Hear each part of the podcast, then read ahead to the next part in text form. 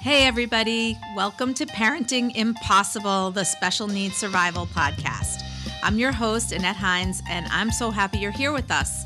If you're just joining for the first time, I am a special needs mom, a special needs attorney, and a best selling author. So please grab your coffee, and if you're like me, you might be listening in your car. I spent a lot of time in the car in my day. And please join us for some important discussions to help you thrive in this complex special needs world. Each week, we're going to chat with parents and experts, and sometimes parents who are experts, to offer compassionate advice for all stages of your life. These are the conversations you would have with your best friend if your best friend was an expert like me. Let's go. Welcome back, podcast fans. I'm your host, Annette Hines, and this is Parenting Impossible, the Special Needs Survival Podcast. Well, today I am back with my absolute favorite guest. You guessed it, Mark Worthington. So, for those of you who are just joining us new and don't know the history here, Mark is my law partner, but he is also my husband. We have a family business, actually, a family suite of businesses that serve the disabled community. And we have been working together for almost 10 years now. It'll be 10 years, um, well, coming up soon at the end of this year. Mm-hmm, yeah. So, so exciting to be back again to talk about a topic that is ripe at this time of year. Yes, it's tax time. And I have to tell you, we get so many tax questions. They're both, you know, tax reporting and tax preparation and all kinds of things. And Mark is my tax expert. I know enough to fill a thimble, and basically I rely on him to help us get the the good word out about taxes. So, it being the um, end of March, beginning of April, right on the cusp, there are probably many of you out there tearing your hair out trying to figure out how to do certain things with your tax reporting. The questions that we get are endless, pretty much. and I, I absolutely understand why. And what we did was we picked out the four most popular questions that we get over and over and over again. What I love to do with this podcast is to be able to give you the information that you need to simplify and streamline your life. So here we go. What are the four most popular questions? Mark, do you know what they are? Well, you just told them to me, but I don't remember them. he does this to me all the time. But I'm really thrilled, you know, as as a as a trust and tax attorney, I'm thrilled when anybody ever wants to talk to me. Um, and but I am I come by it naturally. You know, I was born in Dallas, Texas. Ha ha ha! So funny. I forgot to laugh. Okay, so the questions today are Can I claim my adult child as a dependent? Let's talk about SSI room and board. And is that income tax to me? Uh, income taxable to me? Sorry. Um, oh my gosh. And then we're going to get into the real heavy topic taxation of special needs trusts and Secure Act updates hot off the presses. And then the last topic is about caregiver payments, both AFC and PCA, and how to deal with that from a tax perspective. I think that's five topics. No, it's four. Okay. You can't count. All right. I don't read upside down very well. Okay, go ahead. Anyhow, fire away. First and foremost, the, boring the audience. Let's go. Here is our our legal disclaimer. We are not your accountants, nor are we your tax attorneys. So we really need you to take this information, synthesize it for your situation, and take it back to your tax preparer, your tax attorney, your accountant, whatever level of person you use to advise you about your tax situation. Was that good enough, Mark? Sure. Okay. All right. Can I claim my adult child as a dependent? Seriously, the number one number one question that we get, okay. honestly. And just like 99% of all of my answers as a lawyer, the answer is Just, it just, depends. just like the adult underwear, it depends. so the yeah. So look, the, the bottom line is this: um, there, if your adult child qualif- otherwise qualifies for the dis- for the dependent child exemption, then th- that that has an age dependency all right, of like 19 or 24 if in if in uh, college and so forth. But if uh, quote permanently and totally disabled, um, then uh, then then then the child can qualify regardless of age.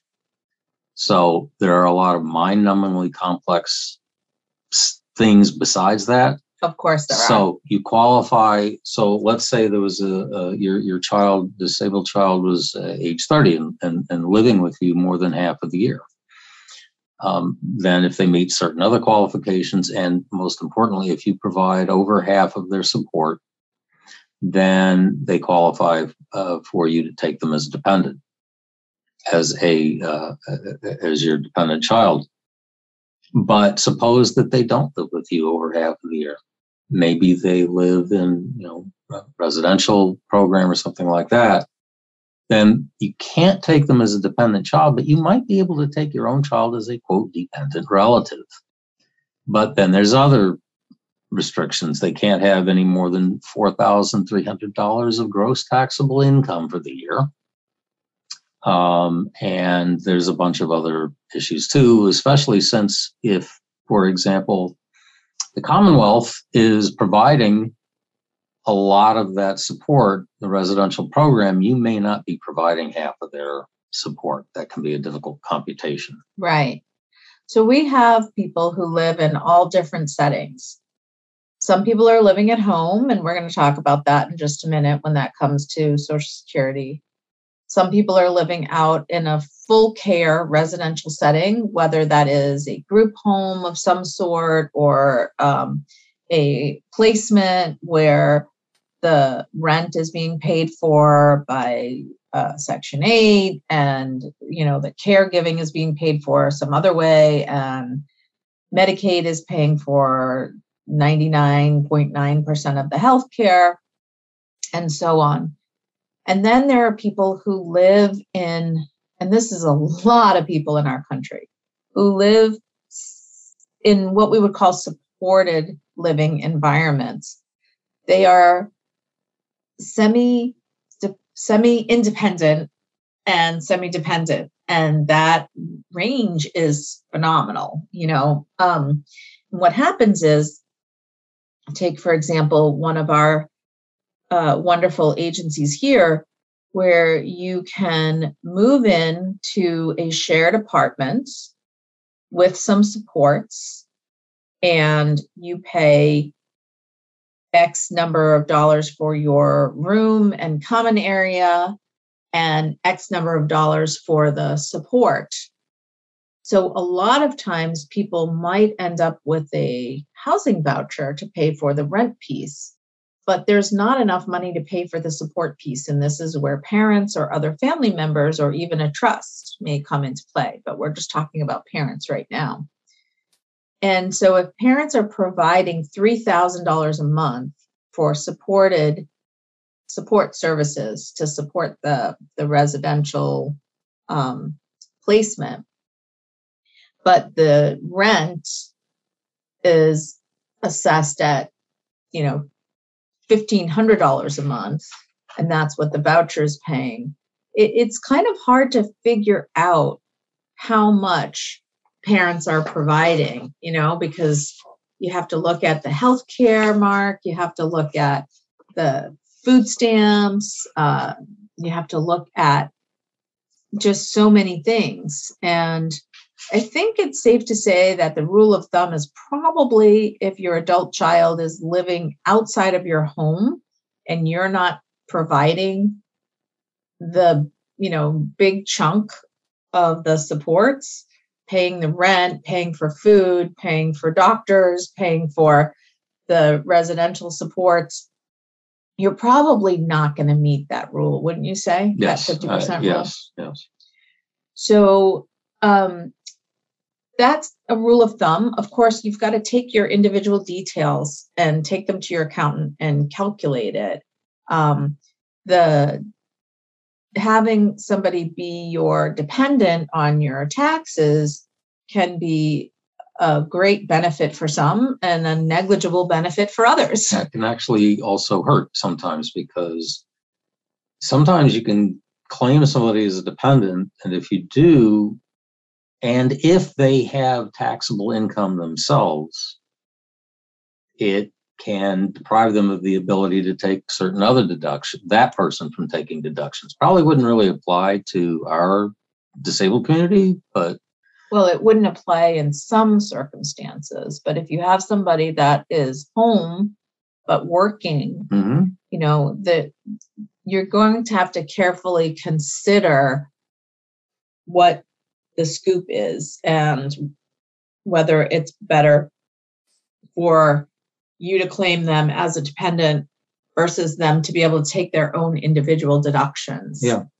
So complicated, I know, Yep. but those are the factors that you need to consider. And, and by the way, your child, for purposes of the dependent child exception, is all your descendants, not just your children, foster children, um, your siblings, nieces and nephews. I mean, that that's a quote child for the dependent child exception, or uh, excuse me, dependent child uh, deduction. uh, deduction, yeah.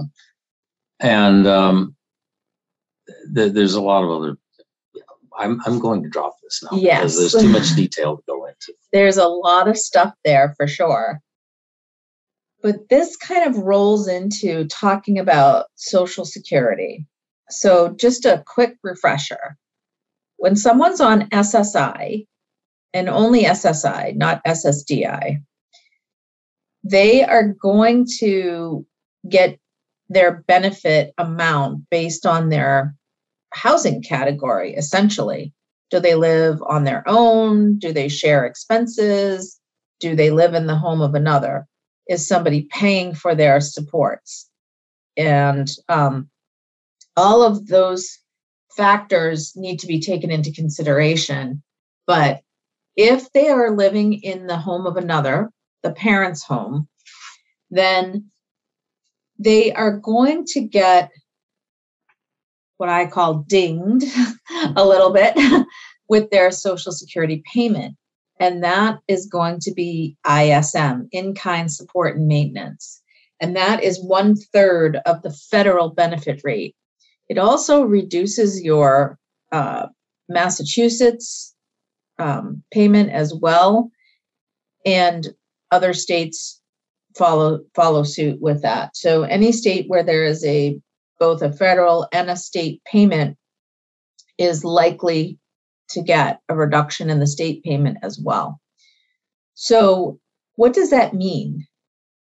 That means that if you are providing a value of room and board, and that is generally, um, you know, a few categories such as um, the cost of the housing, heat, um, sometimes electricity if electricity is heating the house, and um, taxes if if you've got a mortgage payment, and that sort of thing. There's a list that goes into that, and food.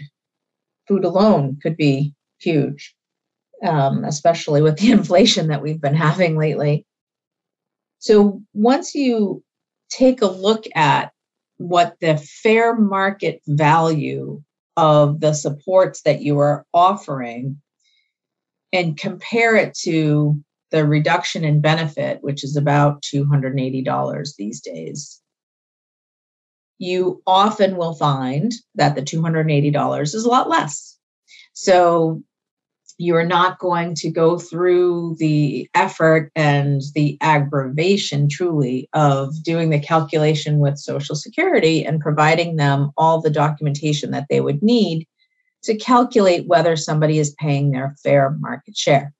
Why do we do this? When they are paying their fair market share, they get to keep the full benefit rate versus getting that reduction for ISM. And again, the ISM is almost always less than what it would be for them to pay their fair market share. So in a way, Mark, they Social Security is actually giving us a present.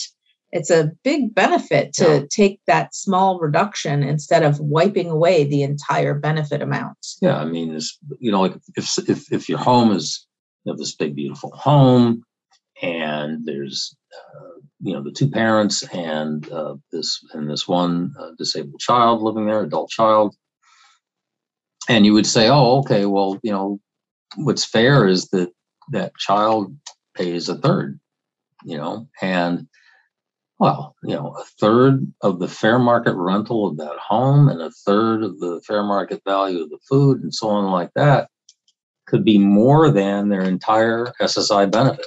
So they, they may not even have the wherewithal to pay it. Right.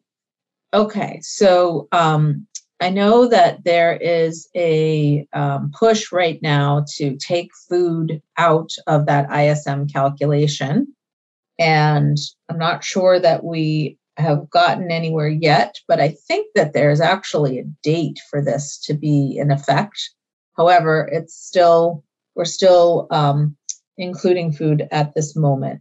So, having said that, now that we've gone over what this whole idea of ISM is. How does that jive with dependent, with claiming your adult child as a dependent? We'll talk about that in a second. But many people ask, so um, I still want to collect rent or room and board for my child. Can I do that even though my child is taking an ISM reduction? yes, you can still charge room and board, even if it's less than the fair market value. And many, many families do that because sometimes when the child's living at home and parents are still paying for everything, they can't spend their social security fast enough to um, the avoid the child to avoid getting over that $2000 asset limit that social security ssi only has. Remember, we're only talking about SSI right now. We're not talking about SSDI, two different categories. If you're confused about Social Security, go back and listen to my podcast about Social Security. Um, and I will probably do another one this year just because it's a very popular topic. So, is that room and board taxable to me as the parent? Taxable income. Mm-hmm. Because rent is taxable income to somebody, isn't it? That's right. So, you know, we have a building and we lease out space.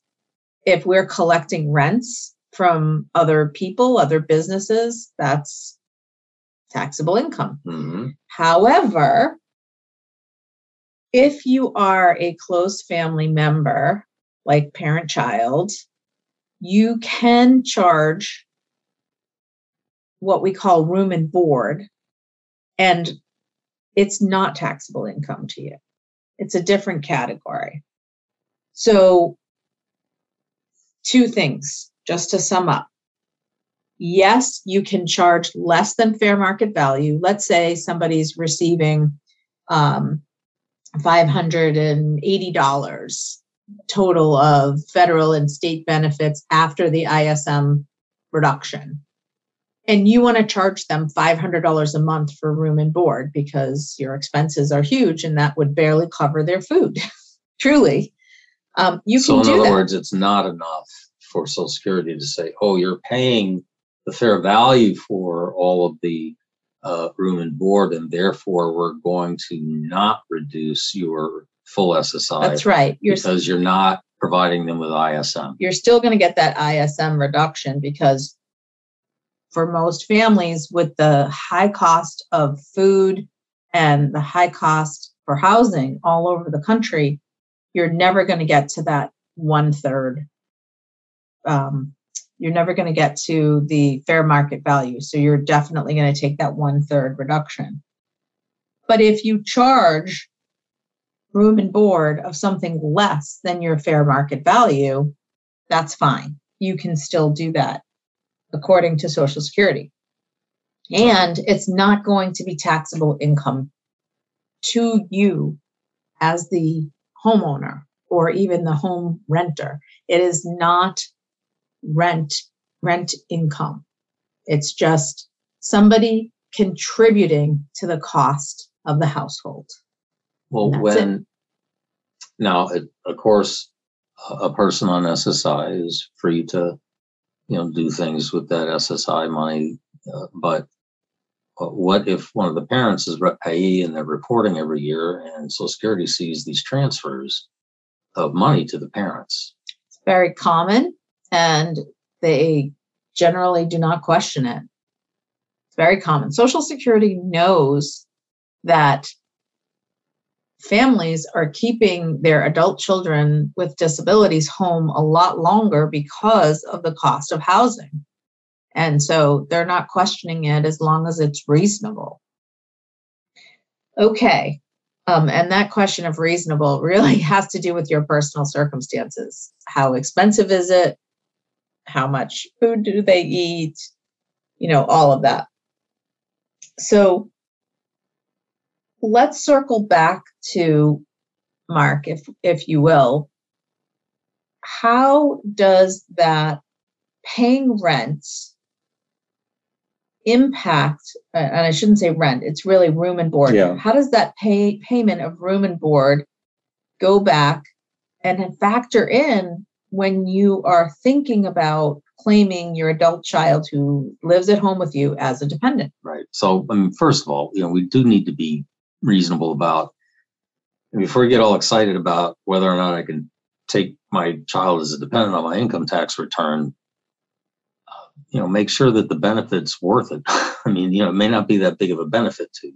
Right. So, uh, but what it can do is, in some cases, probably not many, but that $500 a month that the child gives you is their contribution to their own support. And if you as the parent who wants to take the child as a dependent on the tax return we're we're already getting down close to 50% like you were at 51% or something and the other 49% was being provided by the state and plus the child's you know contributing you know something to what when if the child now puts in $500 a month of SSI on top of that that could tip you over and put you under the 50%. So the child doesn't have to provide more than 50%. It has to be everybody but you, mm-hmm. the state, the child, etc. So it could knock you off of the claiming the child as a dependent. And again, this is really going to depend on your individual circumstances and how expensive the cost of living is for you where you are. Here in Massachusetts, where we are, housing is incredibly expensive. And therefore, it's even a $500 room and board contribution is probably not going to touch most families' um, complete housing and residential expenses. Well, right, but you know that that that I think has more bearing on whether or not the the that you can get out from under the ISM reduction. No, no, it doesn't, Mark, because if you are four people living in a home that costs about $7,500 a month to run between just the pure, you know, heating and, um, you know, mortgage and taxes and the cost mm-hmm. of food, um, which is common. Okay. You know, but suppose this child is has incredible medical expenses and is on Mass Health Medicaid here in Massachusetts and is getting a $100,000 worth of, of, of Medicaid benefits a year. That's support. That's true. I see your point. So again, individual circumstances. Yes, very much so. Very and much. when we send you back to talk to your accountant or your tax preparer, attorney or your tax attorney, please note well that not all tax preparers are the same. Just and, like all attorneys. Right. right? So they're going to have differing levels of understanding of all of the things that are categorized when it comes to how your adult child is being supported by the state and federal government. They're not even going to think to ask you if your child's on Medicaid and you know what the level of those services are. They only look at things like what is it costing you to run your household. They're not looking at, "Oh, do you have 24-hour nursing care in your house?" like we even, did even things for Elizabeth. Like, even things like a SCO, right? SCO. Medicaid kicks into that. That's part of the support. So there's all now, kinds of things. now you hidden have to tell them what a SCO is.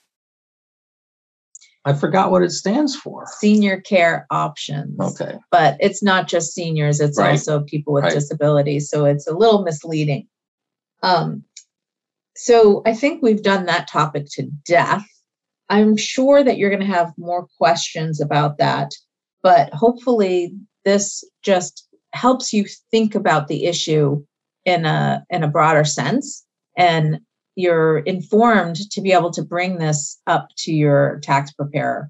When you have someone with a disability in your household and you're thinking about claiming them as a dependent or you're helping them file their own tax return, it's probably a good idea not to go to those auto filers and maybe not even do, you know, online tax preparation software. You might really want to think the first year or two that your child is an adult about going to a more formal tax preparer An actual advisor. And then get your questions answered. And perhaps after you get into a routine and a rhythm in a few years, you can then start doing the returns yourself. But that's just my advice. But as soon as you figure it out, they change the law. that's true.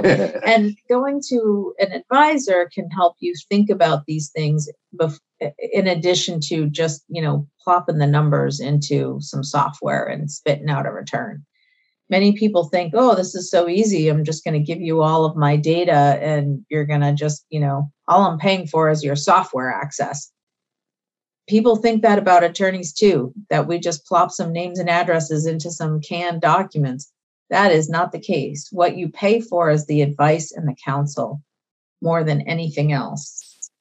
Okay moving on. Here's our you know real challenging topic which is taxation of special needs trusts. So every year around tax time we get multiple calls um, every week and it's people asking for help in filing their returns for their trusts because many many many non-professional trustees who are family members or close friends of the family end up you know in a situation where they're filing taxes for the first time or something's changed and you know they are not sure what to do. Trusts are kind of funny animals and special needs trusts are even funkier. So um, first and foremost let's talk about first party trusts mark. So Mhm. those are self-settled trusts and the grantor of the trust, which is very important for tax purposes, is considered to be the disabled individual because it's their money that's been contributed in. Whenever you're looking at grantor trust status, Mark, we look at not just the document, Yeah, you cannot tell if a trust is a grantor trust from the four corners of the trust instrument. The number one thing that matters is follow the money. All right, like what's the Tom Cruise movie? Show me the money, right? Yeah. So follow the money. Where did the money come from? That's what matters because you can have a quote, uh, a well, a D4A trust, you know, the Medicaid payback trust, and we always think of them as self-settled trust. They don't have to be. They could be funded by somebody else, in which case different rules apply. right? But in the typical D4A trust, the Medicaid payback trust, 90, I don't know, five or plus percent of them are funded by sole exclusively by the, the um, assets, the, the funds of the disabled beneficiary. And in that case, I'm sorry, I was just going to say, don't be fooled that just because your document says who the grantor is, that that's really who the Oh, yeah. grantor is. it actually doesn't matter what the document says. We've had so many conversations with clients, potential clients, accountants, tax preparers, people, all different levels of professionals, um, financial advisors too, where they're like, "Hey, but it's right here. The grantor is John Smith." Um, okay. Only to the extent John Smith actually put any of John Smith's money, uh, real estate, any other assets into it. Don't forget that a a, a trust document could name Bugs Bunny as the grantor. It doesn't Well, I really mean, look, as long as we're on the topic, you can I can have a document in front of me, and right up the top, the title can say the ABC Trust. I don't know if it's a trust until I read it, Right. because just because it says it's a trust doesn't mean it's a trust. Now, so the self-settled trusts, which are un- typically are settled tri- typically are settled with the disabled person. yeah, like I said, over ninety-five percent of the time, maybe ninety-nine percent of the time, those D4A trusts are um, unavoidably, without exception, grantor trust with respect to the disabled child. What the heck is a grantor trust? What that means is that for tax purposes, income tax purposes, income tax purposes, not necessarily other tax purposes, but for income tax purposes, we ignore it, even if it has its own taxpayer ID number and all of the income deductions, credits, etc., that are associated with the assets of that trust go on the income tax return of the disabled beneficiary, even if there's never any distributions that year from that trust. right so what does that mean podcast fans that means that when you are the trustee and you are trying to prepare this um, trust for tax reporting purposes it's a very um, abbreviated return that spits out a grantor trust statement. Yeah, we call them a grantor letter. So you will actually file the so trust file a federally file a form called a 1041, and then states have their own weird. Oh, now numbers. we're going to talk about that in just a second. well, so we get this, to the I mean, topic. Massachusetts is a quote form too. But anyway, so the 1041, and normally this is for for an actual no kidding, you know, trust that's its own taxpayer. You know, it's this big complicated form. It's worse than a 1040. And but for a a grantor trust, there's several ways to file, but the most common, the best way to file is you fill out about the top one third of page one Mhm. you know, like name, rank, serial number is about all that goes there. And then there's this thing called a grantor letter, and all it has to be is enough information sufficient for the uh, grantor of the trust, in this case, the disabled um, uh, beneficiary, to file their own tax return. So it'll have things in there like, well, here's all your ordinary income, and here's this, and here's that, and you know, and then they can file their own return. Now, I'm not saying that the disabled beneficiary has the um, you know capability, but somebody on their behalf can file. And please, if you're even tiny, in a tiny way inclined to get some help in preparing this return, it just makes sense. This is probably an area where you absolutely should consider hiring some professional help. Um, that But wait, it gets worse. I mean, for third party trust. So go ahead. I wasn't going to get there yet. I want to say one more thing about these grantor letters. When people hear that the disabled beneficiary is going to have to report all this income on their own personal tax return, most people freak out. What do you think they're worried about? They're worried about public benefits. Does this count as income for public benefits purposes? So, almost always that answer is no. Almost always. Um, it is not income received. And when it is not income received, in general, don't have to worry about Social Security. hmm Back in the early days of trusts, it was very confusing. and uh, you would have to do a lot of explaining. But Social Security understands all of this now, and you don't need to be explaining this. So the only issue can be with Medicaid Mm, and VA. and VA. So most of our disabled, younger disabled beneficiaries, VA is not going to be an issue, especially if people have been disabled all their life. But we do have some. But we do have some, and um, you know, it's funny because some different different Medicaid agencies um, have different rules about disabled um, recipients, and so you really need to check what's going on and how they do their income Right. So, calculation. so um, uh, in the O- Obama administration, you know, they expanded some Medicaid, and um, they redefined how uh, Medicaid, um, how you how you qualified for Medicaid for certain people uh, when they expanded it and so forth. Certain people under age sixty five and so on, and so they adopted this this so-called magi test which is the modified adjusted gross income test so they suddenly were instead of taking defining income in the way that they always had which was not related to taxes at all not But related to taxable income really they about changed it. receipts. Yeah. they- right about receipts and what you received whether it was in kind which means not cash or cash with magi they said oh well let's just use you know like taxable income which made no sense whatsoever but they managed to make it work because of how they structured it but at least one state massachusetts decided that they would i think it was actually a good faith effort to simplify and, and standardize the, app, the medicaid application.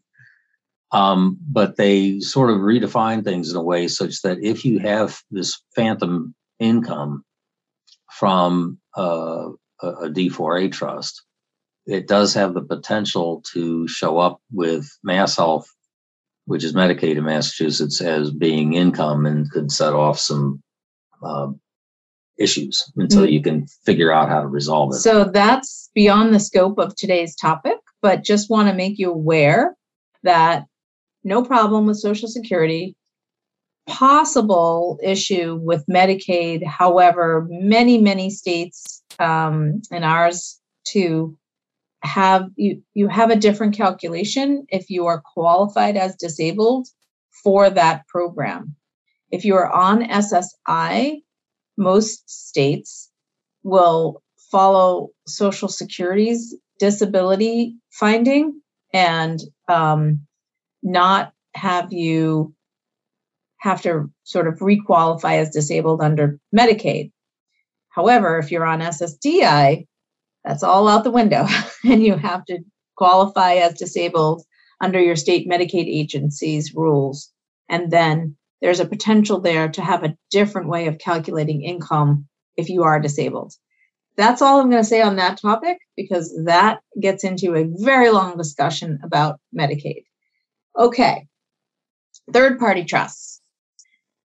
So, third party trusts may seem on the face a little bit simpler, and yet they're not. Well, yeah. So I love the, you know, you came up with this expression OPM, right? Other people's money. right. It can be funded, a third, a, a third party SNT can be funded with anybody's money in the world except the disabled beneficiary.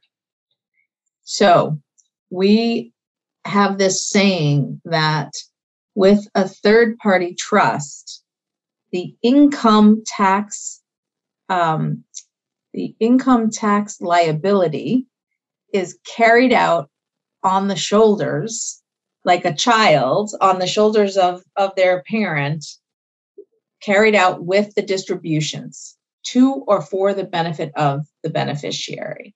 That's a little bit simplistic and as a way to explain DNI, distributable net income for trusts.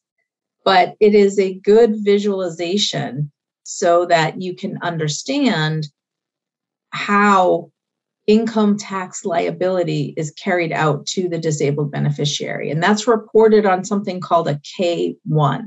It's kind of similar to a 1099. but it's called a K1. And it lets you know as the beneficiary what your tax liability is. So I, I, I want to just give you a little example. Let's say that your trust, after the cost of administration, because that's deductions, has $10,000 of net income in a year. And that's going to be interest and dividends, capital gains. So, no, stop that. You're messing it up. Here, I'll take over. So let's say the trust has $10,000 of ordinary income. I love doing this okay. with him, by the way. Ordinary income is a tax concept. It means interest, dividends, rents, and royalties. And $2,000 of realized capital gain. Okay. Okay. Now, unless the trust is drafted in a little bit odd way, uh, unusual way, uh, and if your state law allows it, uh, well, I'm sorry, unless it's drafted in a funny way and your state law allows you to do this or to do it, uh, you can't. I'm messing this up. Capital gains in most cases is going to be trapped in the trust and taxed there. Okay. The ordinary income flows out the first dollar of distributions, no matter what form it takes. So, for example, let's say that, that I'm the trustee uh, and my disabled beneficiary. Um, I, I want to get the disabled beneficiary of the trust an iPad. It costs fifteen hundred bucks, and so I go out and buy it with the trust money, and I go and hand it to my disabled beneficiary. I say, "Have a nice day." That carried out fifteen hundred dollars of taxable income to the beneficiary. That's a distribution. And so the beneficiary will report, and I'll have it on the K1. Uh, the beneficiary will report $1,500 of taxable income that came from the trust. The trust will have left $8,500 of taxable, ordinary taxable income and $2,000 of uh, capital gain to report. And therefore, it's going to pay tax at the trust tax rate. Oh, yes, which is another fun thing. The trust, uh, you know, individuals hit uh, top federal rates of 37% uh, on ordinary income at you know five six hundred thousand dollars depending upon whether you're filing single uh, married uh, trust hits the top um, 37% uh, amount at a uh, about thir- eh, in about three seconds. about $13000 a year. So um, very very fast. right. And so there's big tax motivations for distributing unless the this beneficiary of the trust is you know Jeff Bezos who's already in the tax top tax bracket so didn't help. Yeah, so let's talk a little bit about those tax brackets. Um, for tax purposes, not social security or mass health or Medicaid purposes, but for tax purposes, we usually do not worry about pushing out the income, the income tax liability to the disabled beneficiary because, in general, most disabled beneficiaries are very low income in general. And they can absorb some additional income tax liability. And it may change their filing status from never having to file a return to having to file a return. But for most of them, it's not going to change their income tax overall liability. They're still going to owe zero for most people. Um, last year was an exception. I've seen uh, so far in getting all of our trust tax returns done that unfortunately, because we had such a good year in the stock market, we've got a lot of income being carried out to individuals. And I have somebody now who I'm a guardian for who has never filed a return, but has to file a return and has $3,500 in, in tax liabilities to pay just because last year was so phenomenal with the gains and the dividends that you know we've never seen this before so you could have a situation where somebody has you know tax liability where they've never had it before. However, I will say that it still worked out better to pass all of that income out. Yeah, what matters really for that the beneficiary is the total taxation on the individual plus the taxation on the trust. You know, that you want ideally if you had no other considerations, you would minimize the sum of those two. But we do have other considerations. Right. You can't let that tax tail wag that trust dog. Mm-hmm. That's what we like to say. The distribution decisions really cannot be made based on taxes. They have to be made based on what the beneficiary needs their and ability to handle things. How much do you need to save and conserve for future needs? Size of the trust. Um, and the form of the distribution, of course, has to be uh, taken great care of because right. of not only the beneficiary's ability to manage that distribution, but also um, public benefits. Well, now that we've thoroughly confused them, Mark, how about we do even a better job and talk about Secure Act updates? There's been an update? Oh, uh, that's uh, right. Last month in February, um, we got the long awaited and kind of a, a, we didn't really expect it. It was almost a surprise. Proposed regulations uh, from the Internal Revenue Service, Treasury Department, um, uh, taking into account the Secure Act, which became what was signed into law at the very, very, very end of 2019. Um, they really intended to get regulations up by June of 2020, but then, you know, uh, something happened. I forgot right. what it was. Um, and it's kind of delayed things. So, um, the proposed regulations are, in some respect, really good um, answered a lot of questions, and uh, in, in some respect, just was like, you can't even believe that this was the IRS that wrote this. It is so clear. Not just, no, no, no. It, it's not even the clarity. It's just the very loose, not being strict at all, say hey, you know what, uh, don't worry about that. You know, everything's going to be fine kind of stuff. But there were a few surprises. And one of them, I, I mean, our, our studio audience may not even really know about this, but one of the big things, the big, one of the big things, maybe the big thing about the Secure Act was it replaced all of the stuff that's like, oh, when you die, right, you can leave IRAs and stuff to uh, kids and so forth, and they can take it out as slowly as over their life expectancy, and you can even leave it in trust for them if you draft it the right way, and that can happen, and all this.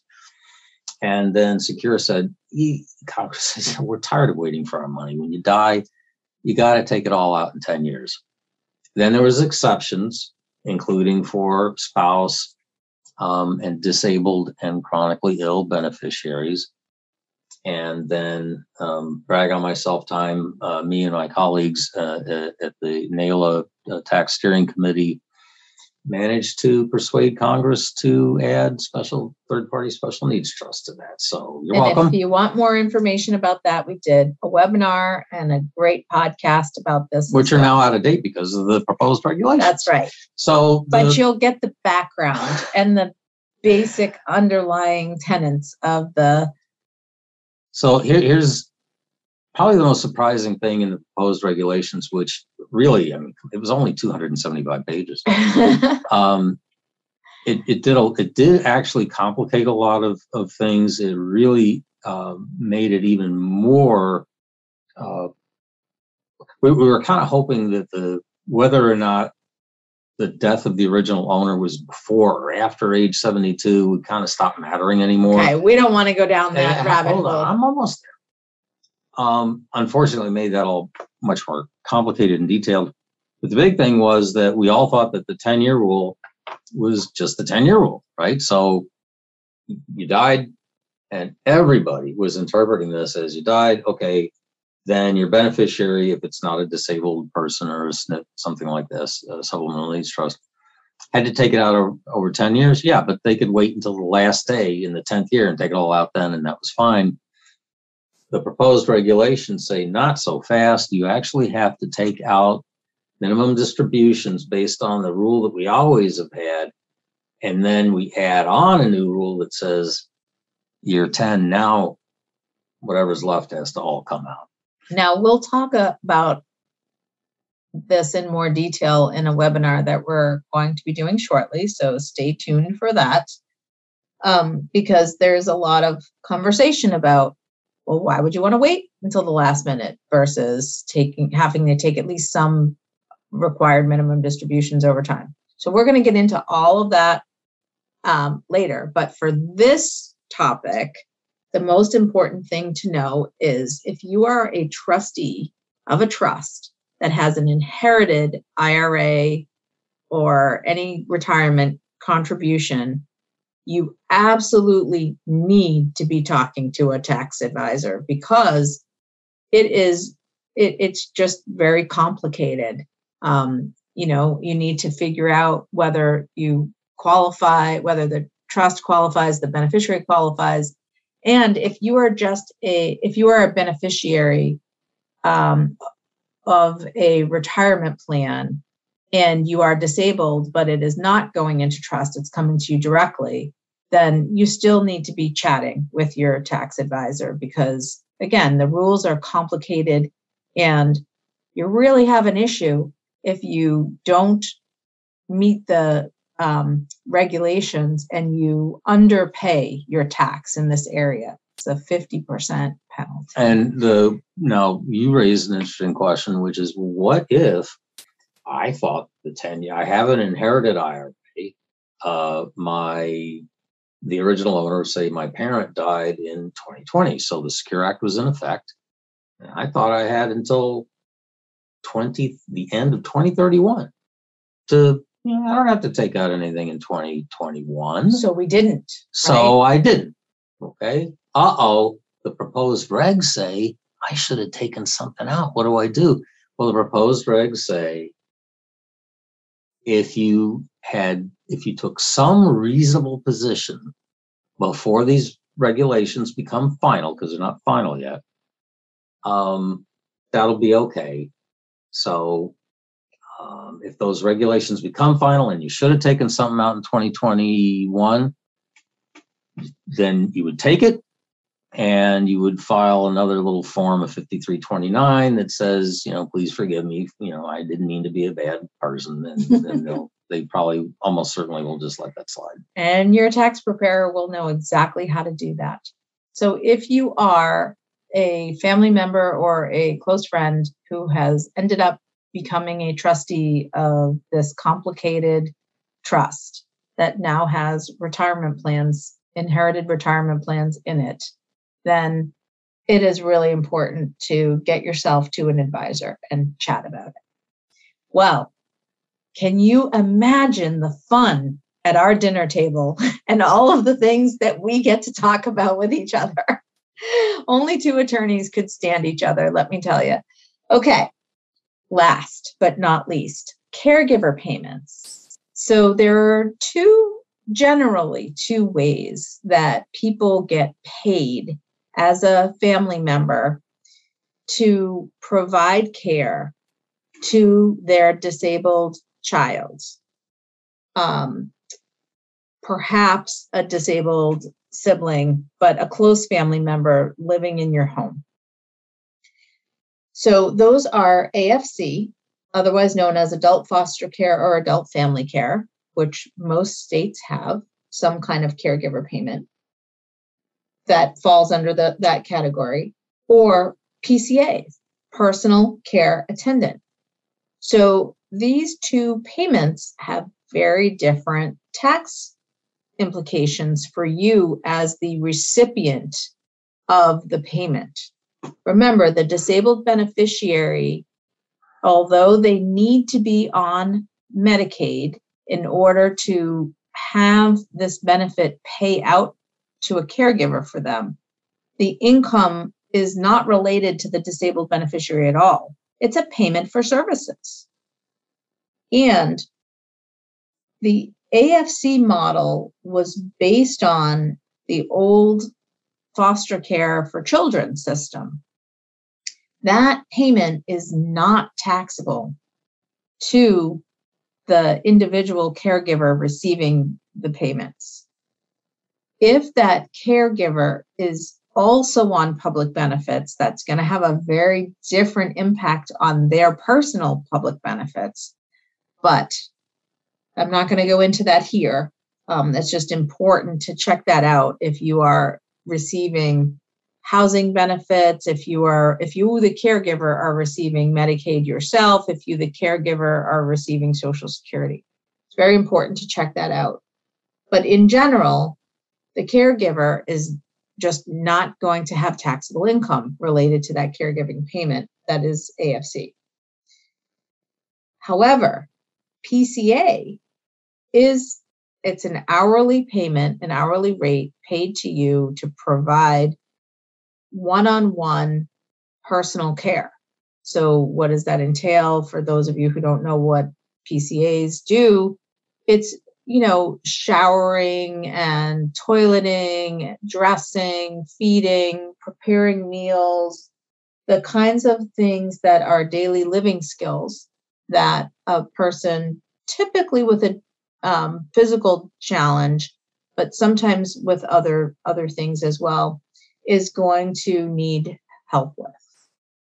So, PCA payments are taxable to the recipient. If you get paid for 20 hours a week, um, approximately, you know, 80 hours a month or more, then you are definitely going to have a potential income tax liability on those benefits, as well as needing to pay social security and um, other other payments that go along with any typical income from work. It's a job. It's a job job it's a tough job but it's still a job so mark do you have anything to add nope okay all right well this was quite a hearty subject and um, it's always fun always fun I, I just, presenting with Mark. I just think everybody listening is going to want to rush out and become a tax attorney. This stuff is a blast. I find it really, um, uh, I don't know, what's the word? It's headache provoking. Let's put it that way. and that is why we split up the duties in our law office. Mark loves what he does, and I love what I do. So it makes for a good conversation. Like I said, a lot of fun over the dinner table. A lot of fun. And today's dinner was chicken soup with matzo balls. One of my first times trying to make that. Um, and we had this very interesting conversation about what are we going to talk about on our podcast? Well, here's the things we were going to talk about. And we debated some stuff before we got here to you. So you're lucky that we only had one just one incidence of disagreeing with each other today. No, we didn't. All right. Well, thank you so much for listening, podcast fans. If you are finding this content is valuable, I would really appreciate it if you could please rate and review. It means so much to us. It means the world, really. And it helps get this podcast and its content out to people that really need it. Thank you so much for listening and we'll see you soon. Bye bye. Bye bye. Hey, everybody. Thanks for tuning in. I just wanted to take a second to say how much I appreciate you taking the time to listen to these podcasts. I'm having a blast doing them, and I hope that you're finding the content to be what you were really hoping. If you are, please take a second to leave a rating and a review. It's so helpful in getting this content out to people who really need to hear it. Thank you so much.